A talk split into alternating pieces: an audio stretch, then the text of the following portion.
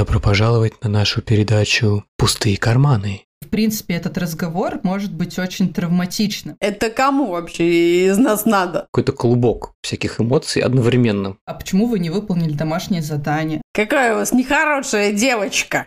Внимание, проблема номер один. Мы не выдохнем никогда. Михаил там сразу ушел в тень. Вот. Ха-ха, что бы ты сделал? Ну, мы же вам платим деньги, вы как бы и делаете. Хочется качественного диалога с сынком.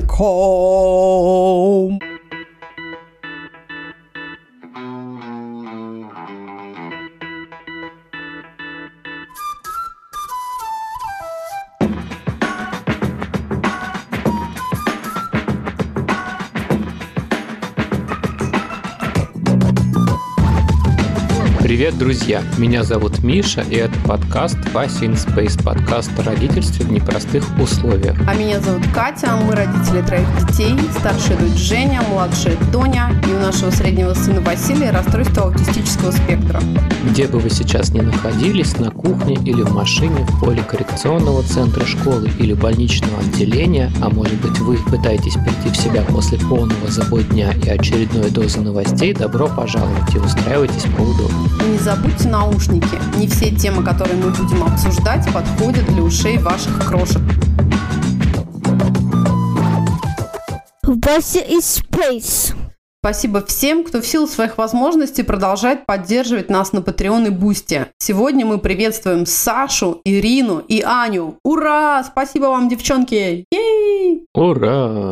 А также мы, конечно, благодарим всех тех, кто продолжает поддерживать нас чаевыми и разовыми переводами на PayPal. Все ссылки вы можете найти в описании выпуска в нашем Telegram и Instagram аккаунтах. Ей! Ура! А сегодня между прочим, у нас в гостях психолог, поведенческий аналитик и акт-терапевт Анастасия Косолапова. Настя, привет! Привет! Аплодисменты. Встреча через океаны. Ей, привет! Это большая честь слушать эту заставку вживую. Спасибо. Ты у нас очень круто как раз совпадаешь вот с этой темой про чувство вина, которое мы немножечко затрагивали в прошлом выпуске. Но мы не будем забегать вперед, а спросим тебя классический наш вопрос, который мы обычно задаем всем гостям. Расскажи, пожалуйста, про себя. Я работаю с детьми с особенностями, работаю с родителями, консультирую специалистов, семьи и очень увлекаюсь акт-терапией. Также использую денверскую модель раннего вмешательства в своей работе. В целом давно этим занимаюсь. Собственно, мы с Мишей познакомились в центре, в котором вместе работали и вели просто убойно веселые и классные занятия. Ты психолог же, да? Да, я специальный психолог. Да, точно.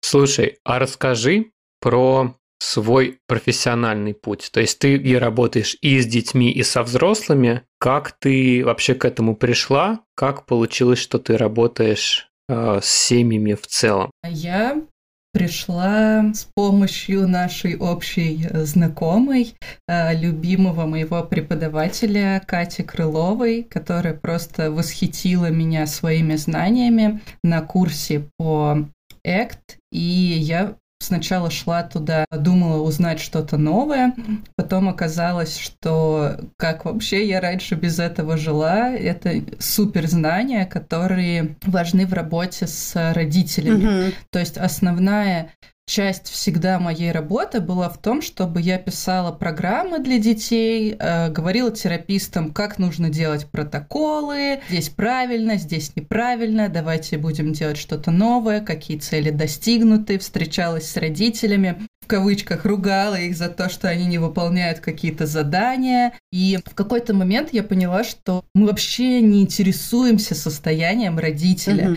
Мы не узнаем, а как он себя вообще чувствует, что он-то думает насчет э, протоколов, которые мы делаем, насчет программы, ему-то вообще как со своим ребенком время проводить. И вот как раз акт, он дал такое знание, как это делать правильно. И мне очень этого не хватало всегда. Было такое ощущение, как будто я что-то упускаю важное. То есть я вижу родителей, которые приходят, отдает ребенка, и я как бы все время в такой позиции находилась и очень сожалею, что так было, что типа, а почему вы не выполнили домашнее задание? А почему mm-hmm. вы ПЭКС дома не тренировали? А что опять данные по туалетному тренингу не собрали? Вы хотите вообще горшку приучать ребенка или что? Или это мне надо? Это кому вообще нас надо? Да. Это кому надо? Мне надо? Нет, это не надо. Какая у вас нехорошая девочка, как плохо себя ведет. Это мы из собственных опытов сейчас сразу, видишь, у нас зарисовки повсплывали. Да, супер интересно. А в какой момент вообще ты стала прям углубляться вот именно в эту проблему консультирования родителей? Почему вдруг вот тебя так не знаю, что-то задело или осенило, почему просто не продолжать пилить вот свои занятия с ребенком, с детьми, а захотелось быть именно включенной в семью и вот как-то глубже этим заниматься?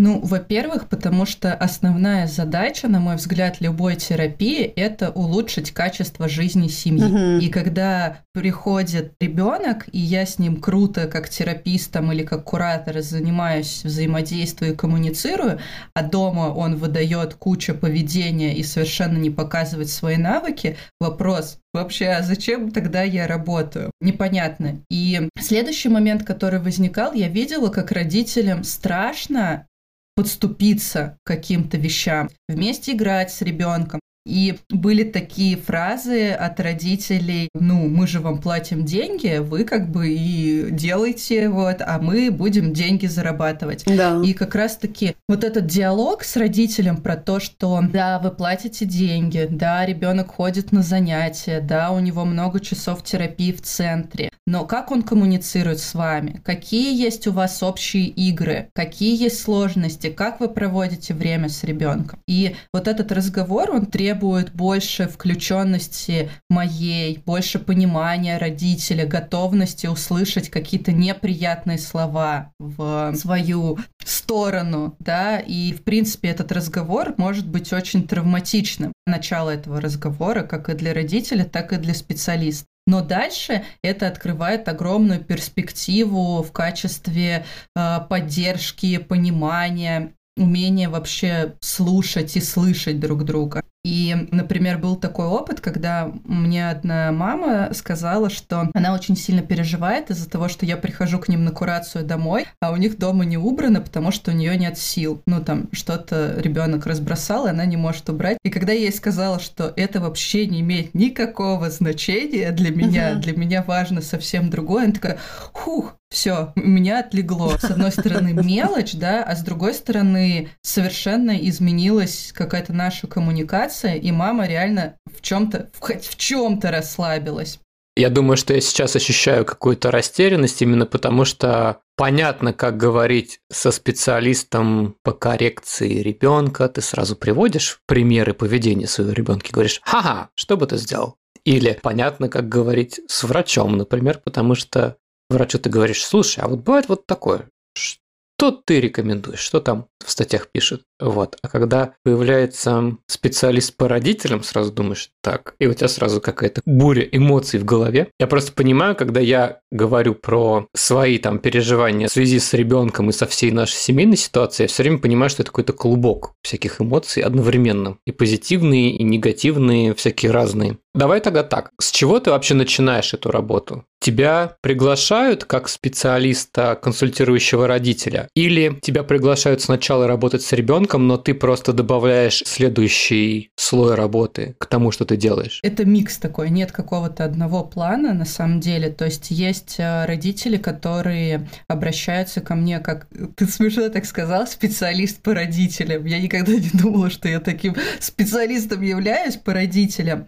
А, я думаю, что я скорее поддержка. И родители обращаются, когда находятся в состоянии, когда уже вообще совершенно нет сил ни на что, и очень грустно, и очень часто это бывает после каких-то эпизодов нежелательного поведения у ребенка, когда, ну, ты просто, а, как дальше жить, я уже вообще не, ничего не знаю.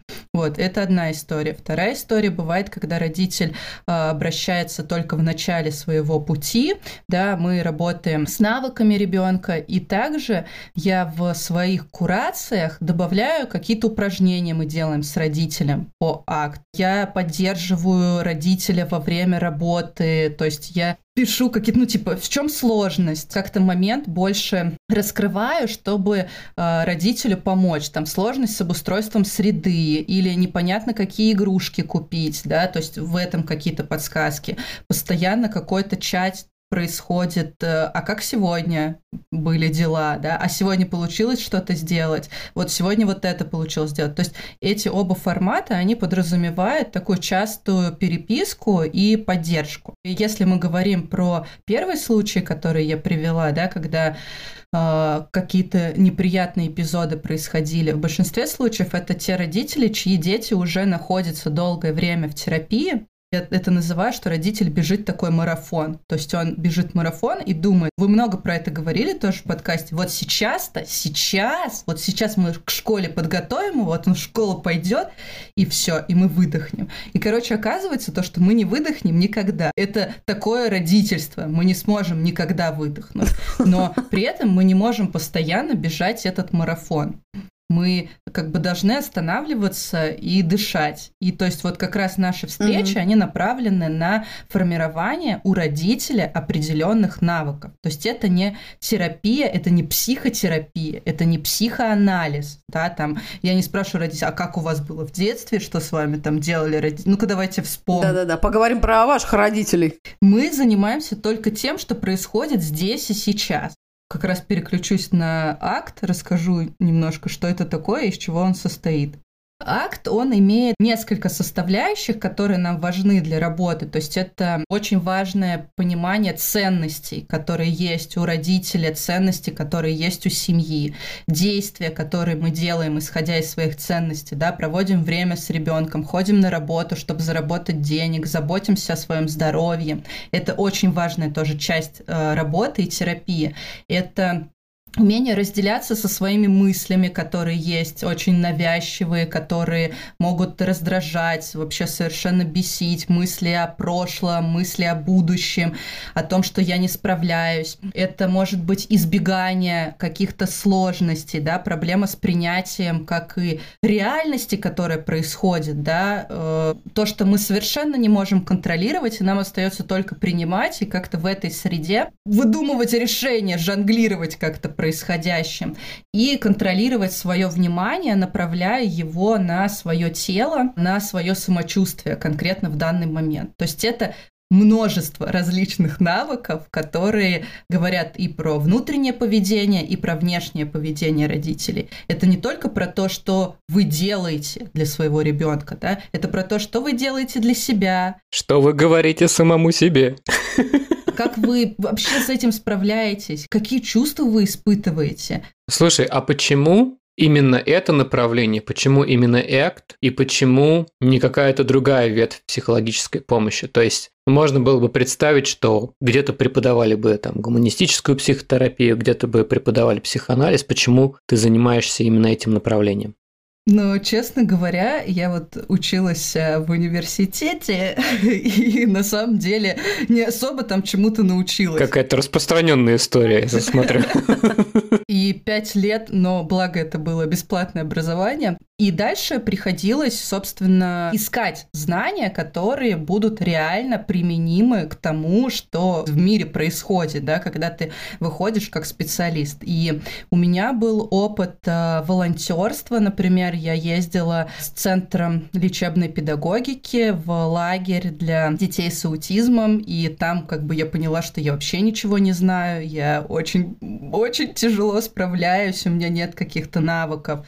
Потом я работала в школе с нормотипичными детьми, и там были тоже определенные, скажем так, сложности.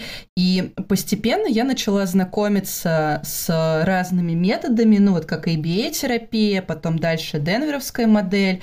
Я работала в больнице, в отделении реабилитации, в которой лежали дети с различными диагнозами, и там тоже была часть большая работа с родителями, то есть именно э, не с ребенком, да, потому что там дети были от полутора лет, а именно терапия такая с родителями.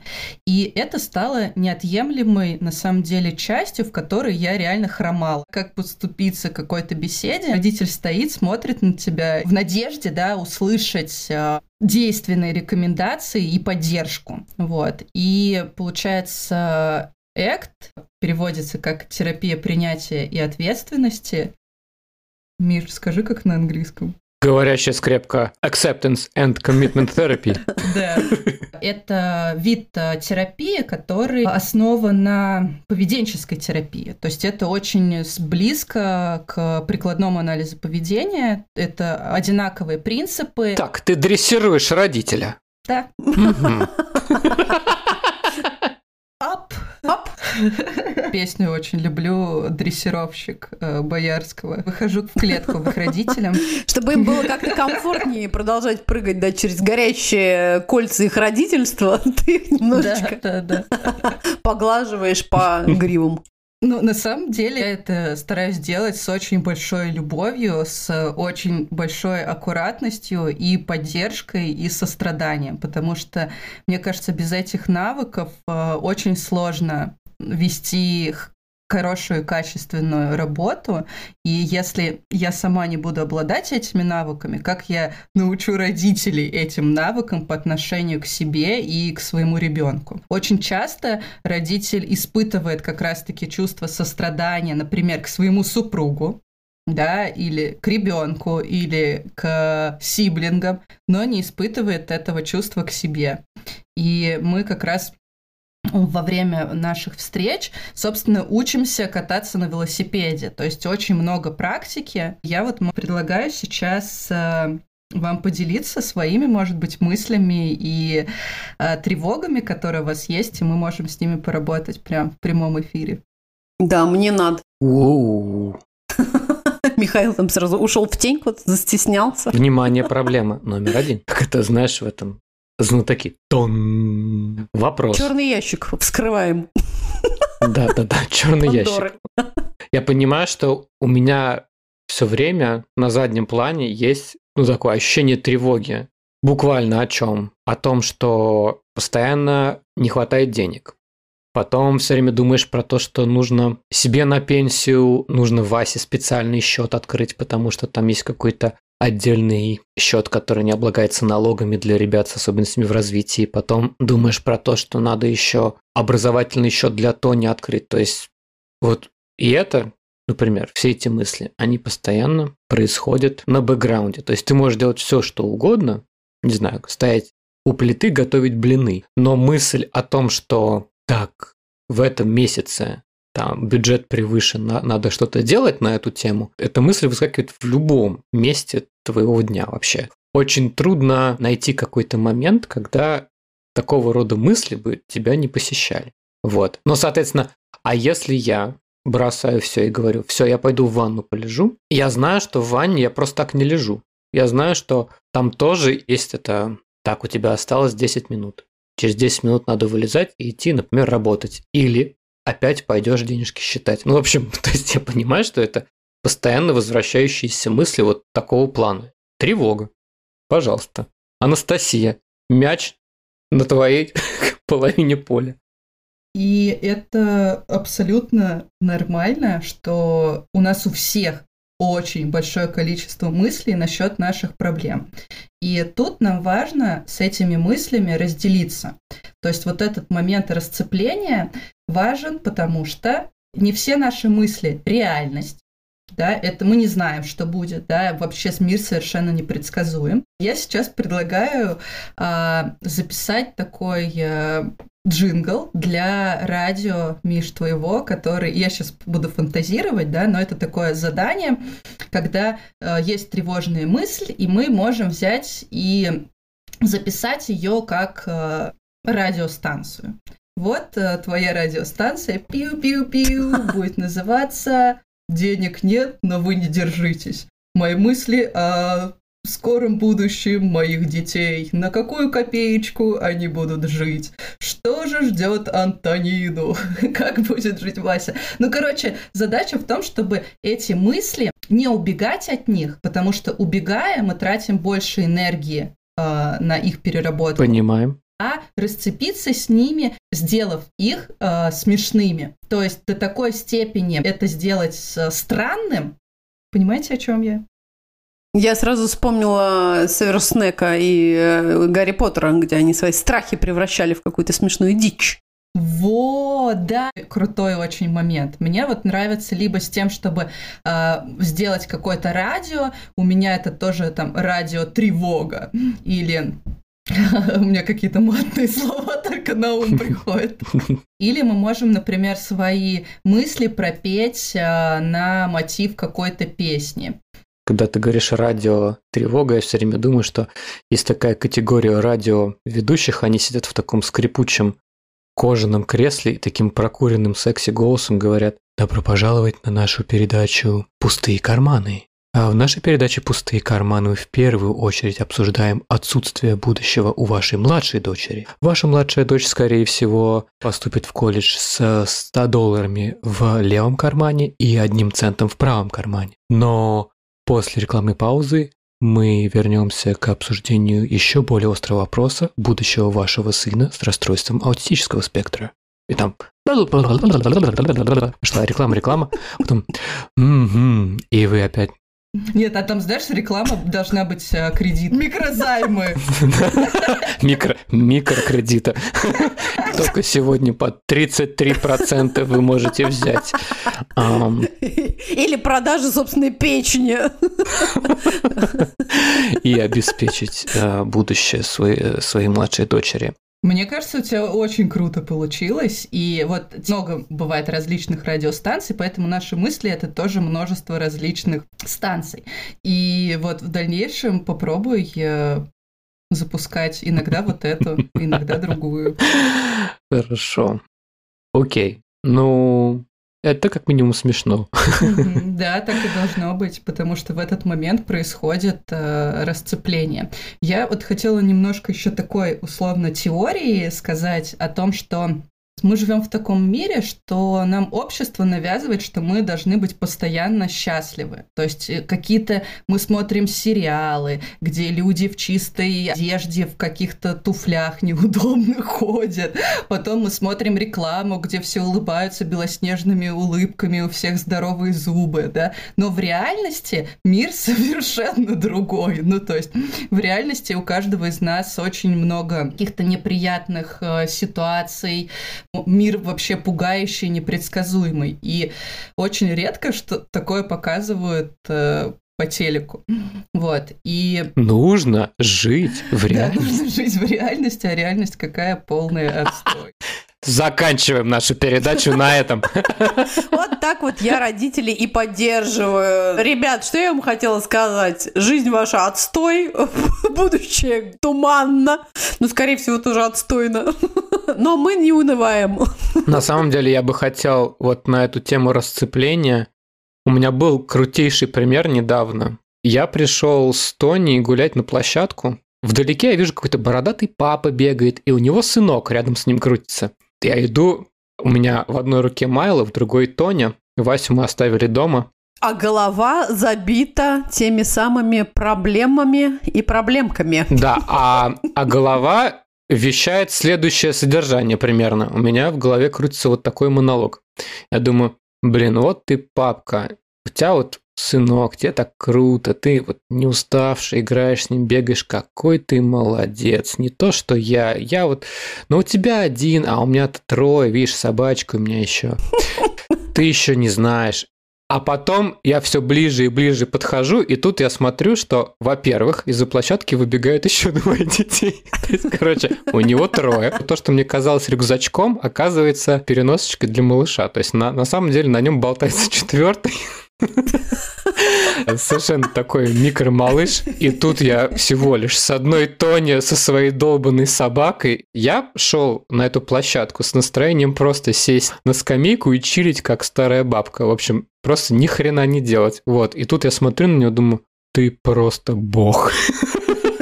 И тут я начинаю себя просто уничтожать. То есть что? А вот я уставший, вот он с четырьмя, и он так активно бегает и лазит. И еще Антонину, наверное, взял к себе пятый. Да, он, он взял Ан- Антонину пятой играть, они носились. Это была какая-то супер активная версия салок. В общем, просто потрясающая. А я просто сидел и занимался какими-то вот этими бесконечными самокопаниями, самообвинениями. Но в какой-то момент у меня так щелкнуло в голове, я понял, что, ну, это вообще-то просто мысли, которые приходят ко мне. То есть, на самом деле, это, ну, это не я, а это просто, ну, просто пришла такая мысль. Ну, окей, хорошо. Ну, приш, пришла вот такая другая мысль. Ну, окей. То есть, у меня было вот это ощущение того, что я не являюсь своими мыслями, что это просто, ну, как вот ты говоришь, что какая-то радиостанция уныния у тебя заиграла в голове, вот, и я помню вот этот момент, то есть который мог бы меня так эмоционально опрокинуть, но вот этого не произошло. Это было странно, но факт.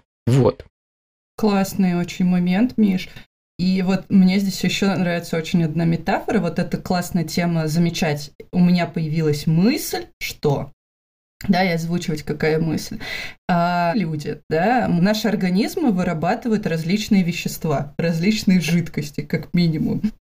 И наши мысли – это тоже продукт нашей жизнедеятельности. Ну, как бы вот если мы не будем э, потеть там, да, или не будем ходить писать, наверное, с нами что-то не так, и нам нужно срочно лечиться. И то же самое мысли. Это невозможно э, их контролировать. Продукт нашего ума.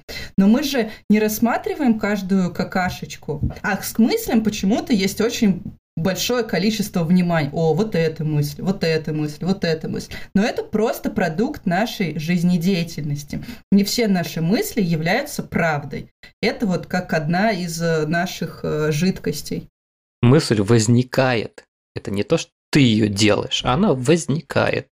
Да. Мне нравится. Окей. Кать, давай э, мы с тобой... У тебя сформулированы есть какие-то мысли неприятные, но из последних таких неприятных мыслей я, конечно, часто себя ловлю на том, что, ну, Вася всегда требует очень много внимания. Многие годы, мне кажется, находишься в состоянии усталости, там, недосыпа какого-то, вот, знаешь, недоуделения себе по-честному времени, еще чему-то.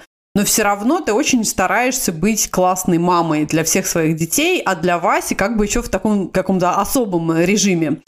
И вот Вася там тебе сто раз что-то спрашивает или что-то говорит, ему по-честному отвечаешь, ты как-то с ним пытаешься, вот знаешь, коммуницировать в надежде, что вот, ну сейчас он тебя услышит, или сейчас вот он уже прекратит это спрашивать, или он поймет там что-то, а этого не происходит. Блин, вот я испытываю какую-то колоссальную, знаешь, такую боль прям внутреннюю, потому что, видимо, это опять какой-то момент очередной раз ты сталкиваешься с тем, что нет, твой ребенок особый, да, вот он по-другому это воспринимает, он по-другому это слышит, он по-другому на это реагирует. Ну, внутри ты имеешь надежду, что ты можешь с ним провести какое-то вот такое, знаешь, там, время, внимание в него вложить, и тогда-то он вот тебя, знаешь, поймет и услышит, и сейчас все станет нормально. И вот это очень для меня тяжело, когда это вдруг там происходит из раза в раз, я бы вот хотела собрать из этого одну строчку. Вот у меня она слышится так, исправь. Э, Когда же ты меня услышишь? Желание, да, какого-то простого такого очень диалога, когда ты можешь себе позволить что-то ответить, да или нет, а тебя услышат в ответ, они будут громоздить дальше свои какие-то истории, желания, проекции, активности. Бегать, давайте идите вот это, и давайте вот это, и паровоз в огне давайте, и самолет обязательно, и побежим, и вафли, и блины, мама, напеки мне, и муль Эрнест и Селестина сейчас должен пойти. Вот, на самом деле ты уже начала как будто делать упражнение. Вот тогда сформулируем так. Хорошего диалога. Хочется хорошего диалога. Качественного диалога. Качественный диалог. Вот смотри, теперь вот эту мысль. Хочется качественного диалога с Васей. Я тебе предлагаю произнести очень быстро пять раз.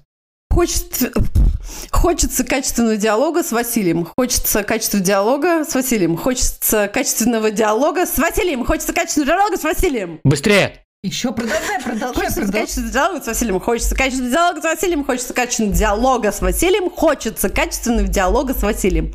А теперь очень медленно. Хочется качественного диалога. Нет, прямо так хочется. Качественного диалога с Василием. А теперь можно взять еще произнести эту фразу голосом какого-нибудь персонажа. Ну, из последних Эрнест мне вот сейчас проел мозг, он Вася мне каждый день поет, поэтому я буду как Эрнест из Селестины петь. Голосом Эрнеста. Да, э, французский аккордеончик. Хочется качественного, качественного диалога с Василием. Мне хочется, очень хочется, хочется качественного диалога с сынком. И мне заодно. Миша, у тебя радио играет э, в Ноумане. У тебя радио свое там, да?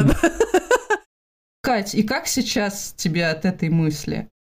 Не, ну смешно, конечно. В общем, мы, конечно, стараемся, мне кажется, прибегать к таким каким-то вещам. И вот то, что ты сейчас, да, заставляешь так делать, прям такую концентрированную, знаешь, силу в это вкладывать, это, конечно, очень круто. Я сейчас как раз в процессе подумала о том, что нет такого коуча, да, в виде тебя, например. И мы с Михой друг к другу не всегда успеваем или не всегда находим время или силы вот в таком режиме выступить, потому что Чаще всего, конечно, это ты да я, да мы с тобой, и мы можем в обсуждениях каких-то как раз дойти до какого-то вот такого абсурда и поржать, и там вот эти истории про папу, или вот эти песни голосом Эрнеста. Вот чисто интуитивно, мне кажется, мы в семье это делаем. И вообще очень много чего разруливали как раз исходя из вот какого-то такого юмора, сарказма, какого-то угара. Но, правда, да, не всегда на это хватает сил, времени и даже внимания, потому что, да, вот если бы это был такой человек, как ты, который со стороны трезво посмотрел и сказал, слушайте, вот вам здесь надо поржать или здесь надо, наоборот, как-то серьезно подумать, а на это больше обратить внимание, это, конечно, да, очень ценный такой опыт. Но я думаю про то, что Настя все-таки говорит, что это тренинг навыков. То есть Мгм. ты не просто даешь ракетку, вот так ты бьешь по мячу, Да. бам, все, пока. Да. Ты не один раз это делаешь, а ты это делаешь 101 раз. То есть, чтобы стать теннисистом, ты должен какое-то количество раз это сделать с какой-то частотой. Вот этот момент того, что ты Мгм. Замечаешь, что эта мысль самоуничижительная приходит, вот там увидел папку и стал себя ругать. И то, что ты можешь ее поймать и сказать, что, блин, да это просто мысль. Опять же, отчасти навык из-за того, что все-таки есть там, не знаю, там Headspace послушаешь, тут журнальчик запишешь, еще что-то. То есть это Мгм, просто навык, мгм. который так уж получилось, что тренирован, а это другие навыки. Да, для которых нужен коуч, да. И здесь я хочу сказать, что как настоящий поведенческий аналитик я э, родителя вдохновляю на то, чтобы вести чек-лист. То есть родители собирают данные о своем поведении. Мы решаем, в каком именно виде это будет происходить, да, чтобы ему было комфортно. И также мы обязательно используем поощрение. Класс! Наклеечки, вкусняшки. Так я себе их могу просто так выдать. О чем ты Мы говоришь? ж большие уже взрослые, да. Мы вот с Михаилом прячем сникерсы, жрем иногда, когда совсем плохо. Но типа того, только делаем какие-то поощрения легальными, а, чтобы себя порадовать. И, собственно, вот этот момент поддержки, он как раз-таки важен э, касательно формирования навыка, да, то есть когда мы пишем программу ребенку, чтобы у него формировались какие-то навыки, также я и программу для родителя пишу, то мы выясняем в процессе работы, что важно для родителя. Вот очень прикольный кейс, сейчас расскажу. Тоже как у вас многодетная семья, мама очень прекрасная женщина, и очень сложно с тем, чтобы выделить время для себя побыть в одиночестве. И мы э, разрабатывали план вмешательства для того, чтобы было больше перерывов, где она могла побыть в одиночестве. И за каждое время, то есть был определенный критерий успешных проб, и когда этот критерий достигался, а, то было поощрение, это была какая-то вкусняшка. И, например, это угу. было что-то вкусное, что ела вся семья за чаем. И так получилось, что со временем вся семья видит, о, мама пьет одна чай, все выходят из кухни, чтобы она могла поставить галочку. Или ее старший сын видит, мама, а ты ходила гулять 15 минут одна, ты не поставила галочку, я вообще-то хочу торт завтра. Вот, и то есть все ей с этим помогали, ну то есть как-то среда сама начала mm-hmm. меняться. И это очень классный пример того, как казалось что-то совершенно нереальным, вот, но по факту семья поддержала. И то есть моя задача как специалиста вместе с родителем понять, какие для него подойдут варианты отдыха, какие подойдут поощрения. То есть не всегда то, что я предложу, это может там получиться, да, нам нужно время, чтобы понять. А дальше уже родители, я с ними общаюсь, и они сами самостоятельно ведут эти чек-листы, ведут свои доски поощрений и просто делятся результатами. Кайф. А вот расскажи еще тогда, вот мы много говорим про родителей, про детей, а вот про тебя саму и вообще твоих коллег-педагогов. Ведь тоже все это дело такое непростое, и работа непростая. Что вообще тебе самой помогает находить силы и как-то вообще вдохновляет на то, чтобы продолжать и учиться, и пробовать новые методы, и поддерживать еще других людей. На чем ты сама держишься? О, какой вопрос! Тут Настя горько заплакала. Да-да-да. На самом деле я сама формирую у себя навык. То есть я формирую навык отдыхать. У меня также есть чек-лист, у меня есть расписание, в котором не только работа, а отдых по расписанию. Но самое, наверное, большой пласт, откуда берутся силы, это результаты учеников и результаты родителей. То есть, когда я э, знаю, что что-то получилось, когда я вижу счастливого родителя, который улыбается, или я вижу родителя, которому было очень плохо и было очень тяжело, но он справился, используя те способы, которые мы тренировали с ним на встречах, в эти моменты я чувствую невероятную радость, и я понимаю, что это все не зря, и то, что я делаю, это круто, и это дает силы. Вот, но я вообще э, никак не отличаюсь от остальных людей, то есть у меня тоже сложность вместе с э, там, количеством мыслей в голове, с тем, что я ничего не успеваю. Поэтому Чаще всего родители для меня являются вдохновением. То есть, когда я смотрю, как они, вот как Мишина история, да, про этого папу на детской площадке, когда я смотрю на родителей, с которыми работаю, когда я слушаю их истории, я понимаю, что вау! И меня это вдохновляет. И честно, у меня появилась идея сделать комикс про родителей супергероев, потому что, мне кажется, это, ну, как бы то, что вы делаете, это супер круто. И по мне, вот это настоящие супергерои, которые вдохновляют и которые справляются со всеми сложностями и являются вообще невероятным примером. Мне кажется, мы уже плавно перешли к напутствию родителям. Мы всех всегда просим это сделать, может быть все, что угодно, любая вдохновляющая мысль или мысли. Я считаю, что важно есть э, слона по кусочкам, что не нужно сразу же бежать огромный марафон, что нужно делать вдох-выдох, смотреть по сторонам э, на цветочки, которые вокруг, на вкусную пироженку, на маленькие успехи ребенка и помнить о своих э, ценностях, о целях, что для вас важно. У этих целей не должна быть цена потом и кровью. Если это для вас больно, наверное, это для ребенка тоже неприятно. Поэтому любите себя, обращайтесь за поддержкой, сострадайте себе. И вокруг есть люди, которые вас могут поддержать. Класс. Yeah! Ура! Крутые наставления и пожелания. Спасибо. Да. Окей, друзья, спасибо за то, что были с нами. Не забудьте подписаться на наш подкаст, поставить звездочку и оставить комментарий на вашей подкаст-платформе. Это важно и помогает нашему проекту расти. Мы будем выходить раз в две недели. Спасибо всем, кто продолжает поддерживать нас на Patreon и Boosty. И также у нас есть ссылка на разовые чаевые. Ваша поддержка очень важна для нас. Все ссылки вы сможете найти в описании выпуска в нашем Телеграм и Инстаграм аккаунте. Пока! Всем пока. Пока. Пока!